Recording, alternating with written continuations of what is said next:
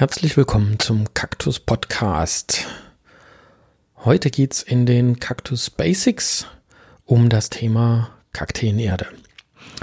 Und das ist ein ziemlich heikles Thema, weil da gibt es so unendlich viele Meinungen und Ideen dazu.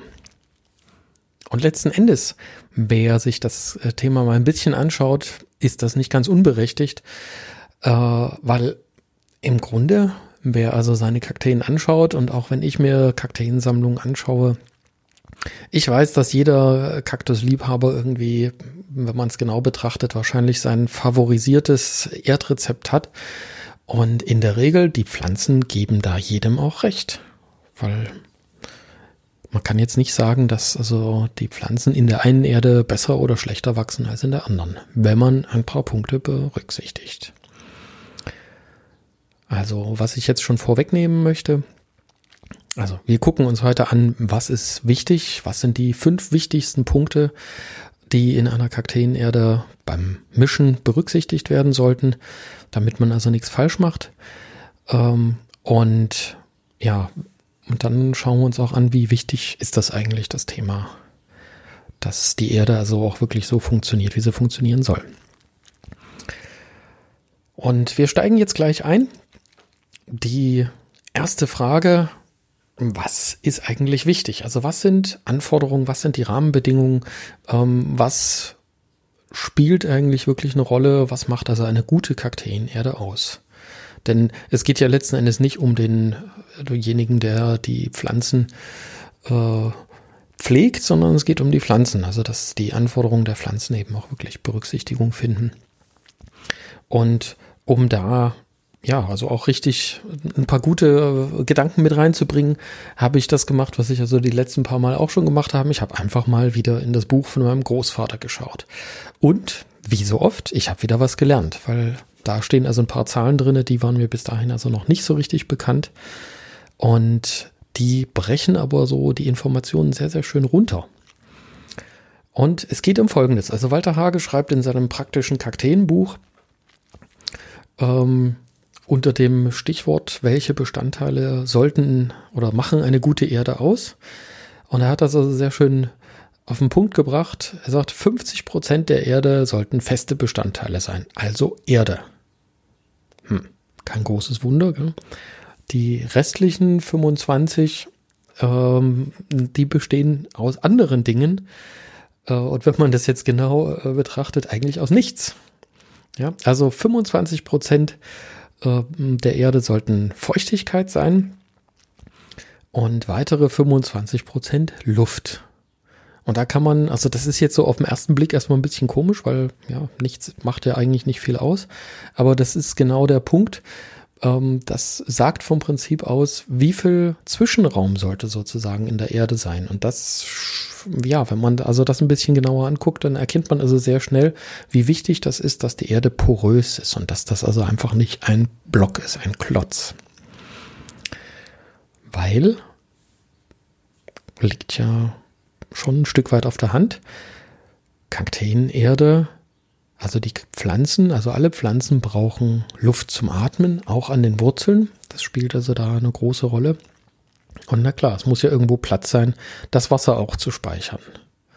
Und ja, das ist im Grunde, also jetzt, wenn man sich das genauer anguckt, jetzt gar kein großer Zauber. Und die meisten Kakteenerden, die ich kenne, die erfüllen also weitgehend diese Ansprüche. Es gibt ein paar Ausnahmen, aber die gucken wir uns dann später mal an. So, und jetzt habe ich nochmal geguckt, also das ist jetzt praktisch so die, die Aufteilung, ähm, ja, wenn man das sozusagen auf die Waage bringt. Und dann habe ich also nochmal meine Wünsche, also meine Vorstellungen von einer guten Kakteenerde äh, mir unter die Lupe genommen. Und das sind also fünf Punkte, so, also ich sag mal die fünf Kaktusgärtner-Tipps. Was sollte also drin sein oder wie sollte eine gute Kakteenerde beschaffen sein? Und habe ich unter Punkt eins durchlässig, luftig. Ja, da geht es also vom Prinzip um die beiden Punkte. Ähm, ich habe Porenvolumen, also das ist mit Luft und Feuchtigkeit gemeint. Das heißt, ich habe also Platz, ich habe kleine, ähm, ja, Löcher sozusagen in der Erde oder eben ausreichend Zwischenräume, dass also sowohl Luft als auch Wasser gespeichert ist. Und das, das hängt einfach damit zusammen. Also das führt zum Beispiel dazu, dass wenn ich also meine Kakteen gieße, dass die Erde das Wasser aufnehmen kann. Und wenn in dem Wasser Dünger ist, dass also auch der Dünger aufgenommen werden kann. Und gleichzeitig aber auch, dass also wenn zwischen den Körnern sozusagen genug Platz ist, dass also ein, ein überschüssiges Wasser auch ganz schnell, also ausreichend fix wieder abfließen kann. Das ist mit durchlässig und luftig gemeint. Und das spielt also tatsächlich eine große Rolle, weil also es geht ja darum, dass also die Kakteen nicht im Wasser stehen bleiben, sondern dass die eben wirklich das, was zu viel ist an Wasser, auch einfach wieder abgeben kann, die Erde. Das war Punkt eins, ganz simpel. Punkt zwei: Strukturstabilität und Wiederbefeuchtung.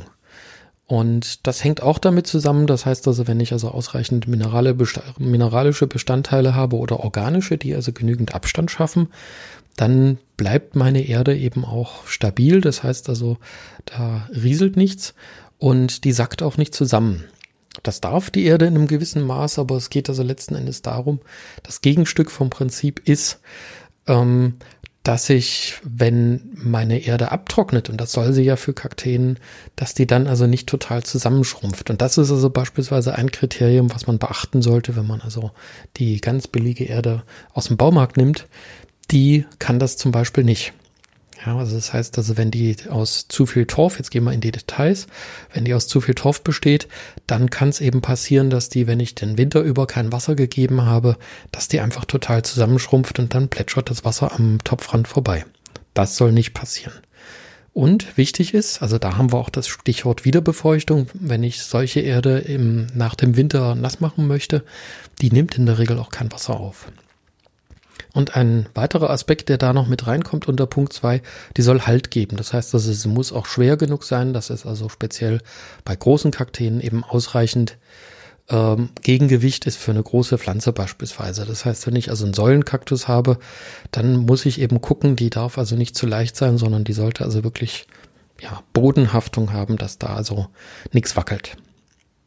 Punkt 3.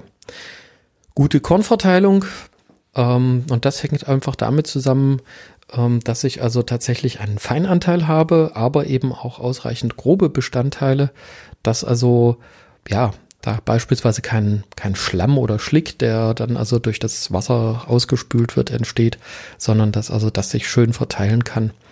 Und ähm, ja, also dass die Erde immer eine gewisse Homogenität aufweist. Der Punkt 4, das ist also ein kritischer Punkt, und zwar geht es da um das Puffervermögen. Und das versuche ich mal so zu illustrieren. Ähm, gesetzt den Fall, ich habe mich als Anfänger ein bisschen vertan in meinem äh, in meiner Düngergabe im Sommer äh, und habe also da irgendwie nicht so genau hingeguckt, habe also da zu viel Dünger ins Wasser getan dann kann es passieren, wenn also die Erde kein Puffervermögen hat, dann ist die also nicht in der Lage, also ein zu viel an Dünger abzufangen, sondern kann es sein, dass also meine Pflanze dabei Schaden nimmt. Und das kann ich vermeiden mit Puffervermögen. Und zuständig dafür ist also ja, also man muss halt einfach Bestandteile in der Erde haben, die das also sehr gut abfedern können. Und bei unserer Erde macht das beispielsweise der Torf. Das ist also eine der positiven Eigenschaften, weswegen wir also tatsächlich auf Torf setzen, auch wenn wir wissen, dass das also keine sonderlich nachhaltige Geschichte ist. Aber wir sind auf der Suche nach Alternativen dazu und da ringen wir auch drum, weil wir so da gerne eine Möglichkeit haben, dass wir da also von dem Torf wegkommen, weil der hat natürlich auch seine Tücken.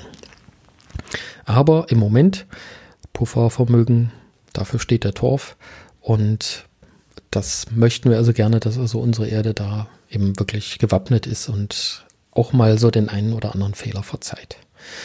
Ziel übrigens, also da gehört auch der pH-Wert hin. Kakteen mögen also einen leicht sauren pH-Wert. Um die 6 liegt der. Das ist also das, was man eben auch mit dem Torf beispielsweise einstellen kann und das hält sich also relativ stabil. Und dann sind wir auch schon beim fünften und letzten Punkt. Mein Ziel ist, dass also eine Kakteenerde möglichst flexibel einsetzbar ist. Das heißt, dass ich kann möglichst viele verschiedene Kakteenarten ähm, darin halten oder auch andere Sukkulentenarten. Und das hängt einfach damit zusammen, also unser Ziel war bei unserer Kakteenerde, dass wir also, ja, also eigentlich im Grunde mit dieser einen Erde alles machen können. Das ist jetzt ein, ein sehr, sehr hoher Ansatz. Aber also ich hätte tatsächlich keine großen Sorgen. Also nahezu jede Pflanze, also jede sukkulente Pflanze in unserer Kakteenerde zu halten, das funktioniert. Also selbst heikle Sachen. Ähm, und das beantwortet vielleicht auch gleich die Frage, muss ich für verschiedene Pflanzenarten, also Sukkulentenarten, verschiedene Erden verwenden? Und im Moment sage ich, ist es grundsätzlich erstmal nicht nötig, was jetzt nicht ausschließt, dass erfahrenere Pfleger ähm, sagen, also ich habe jetzt, was weiß ich, einen Ariocarpus und den möchte ich eben in einer rein mineralischen Mischung halten, weil das besser ist für die Pflanze. Das ist richtig. Aber wir haben also beispielsweise also ich hätte keine Hemmungen, auch Lithops oder, oder unsere alten äh, Astrophyte-Mutterpflanzen in unserer normalen Kakteenerde zu halten. Es ist natürlich nicht hundertprozentig optimal, aber da geht es uns in erster Linie darum, ist es für einen Einsteiger wirklich eine pflegeleichte Lösung. Und das ist also das Ziel, was wir also deswegen propagiere ich also auch für den Anfang erstmal mit einer Erde zu arbeiten. Das macht einfach die Pflege wesentlich leichter, als wenn ich mich also jetzt auf drei verschiedene Erdmischungen einschießen muss. Und dann kommt natürlich die Frage, was ist jetzt eine gute Kakteenerde? Und auch da gehe ich nochmal zurück zu Walter Hage. Der hat nämlich in seinem Buch also eine relativ einfache Mischung empfohlen. Er sagt, nimm jeweils ein Drittel Torf, Torfmull hieß das damals noch, Flusssand und Buchenlauberde. Jeweils ein Drittel in der Buchenlauberde darf noch ein bisschen verrotteter Rinderdung sein und dann habe ich alles, was ich brauche. Heute ist es so, dass es also etwas schwierig ist, tatsächlich äh, ein Rinderdung, äh, nee, Rinderdung gibt's wahrscheinlich noch, also da haben wir ja unsere ähm, äh, unser Kuhfladengeriebsel. Aber Buchenlauberde gibt es also heute nicht mehr zu bekommen. Das ist also tatsächlich relativ selten. Und äh, ja, aber wer also an sowas rankommt oder also sich selber Lauberde macht, das ist ein bisschen aufwendig. Ähm, der kann damit natürlich sehr, sehr gut arbeiten. Meine Empfehlung sieht heute, sähe heute ein bisschen anders aus. Also ich würde tatsächlich in den mineralischen Sektor gehen. Aber um ehrlich zu sein, das ist genau der Punkt, an dem wir also gerade forschen und tüfteln, was wir also da für die Zukunft für eine Lösung parat haben. Und ja, ich bin da heute sehr pragmatisch und äh, mache mir das einfach und empfehle also deswegen, äh, bis wir da also tatsächlich ein erstes greifbares Ergebnis haben, empfehle ich unsere Kakteenerde Nummer eins von Kakteenhagedi, ähm, weil die ist tatsächlich eine sehr praktikable Lösung, die erfüllt alle Anforderungen und funktioniert, schwören also viele Kakteenfreunde drauf. Das sage ich jetzt auch nicht, um uns zu beweihräuchern, sondern das ist das Feedback, was wir also aus vier, vielen verschiedenen Ecken bekommen. Also wer etwas sucht, der wird da auf jeden Fall fündig. Jo, das war's eigentlich schon mal so. Also wirklich eine ganz leichte und äh, ganz grobe Übersicht zum Thema wie muss ich oder was muss ich beachten, um eine gute Kakteenerde zu haben. Ich fasse es nochmal ganz kurz zusammen. Was sind die wichtigsten Eigenschaften? Was macht eine gute Erde aus? Sie sollte durchlässig und luftig, luftig sein. Punkt eins. Sie sollte strukturstabil sein, sich gut wiederbefeuchten lassen und soll Halt geben. Wichtig, eine gute Kornverteilung, das heißt also feine Körner und aber auch was Grobes. Und ähm, das Puffervermögen ist wichtig, ein, also um Pflegefehler abzufedern. Und das Ziel ist, dass wir also einen pH-Wert um die 6, 5,5 bis 6 erreichen. Und unter Punkt 5, ihr sollte flexibel einsetzbar sein, für möglichst viele Arten sich eignen, ähm, speziell für Einsteiger.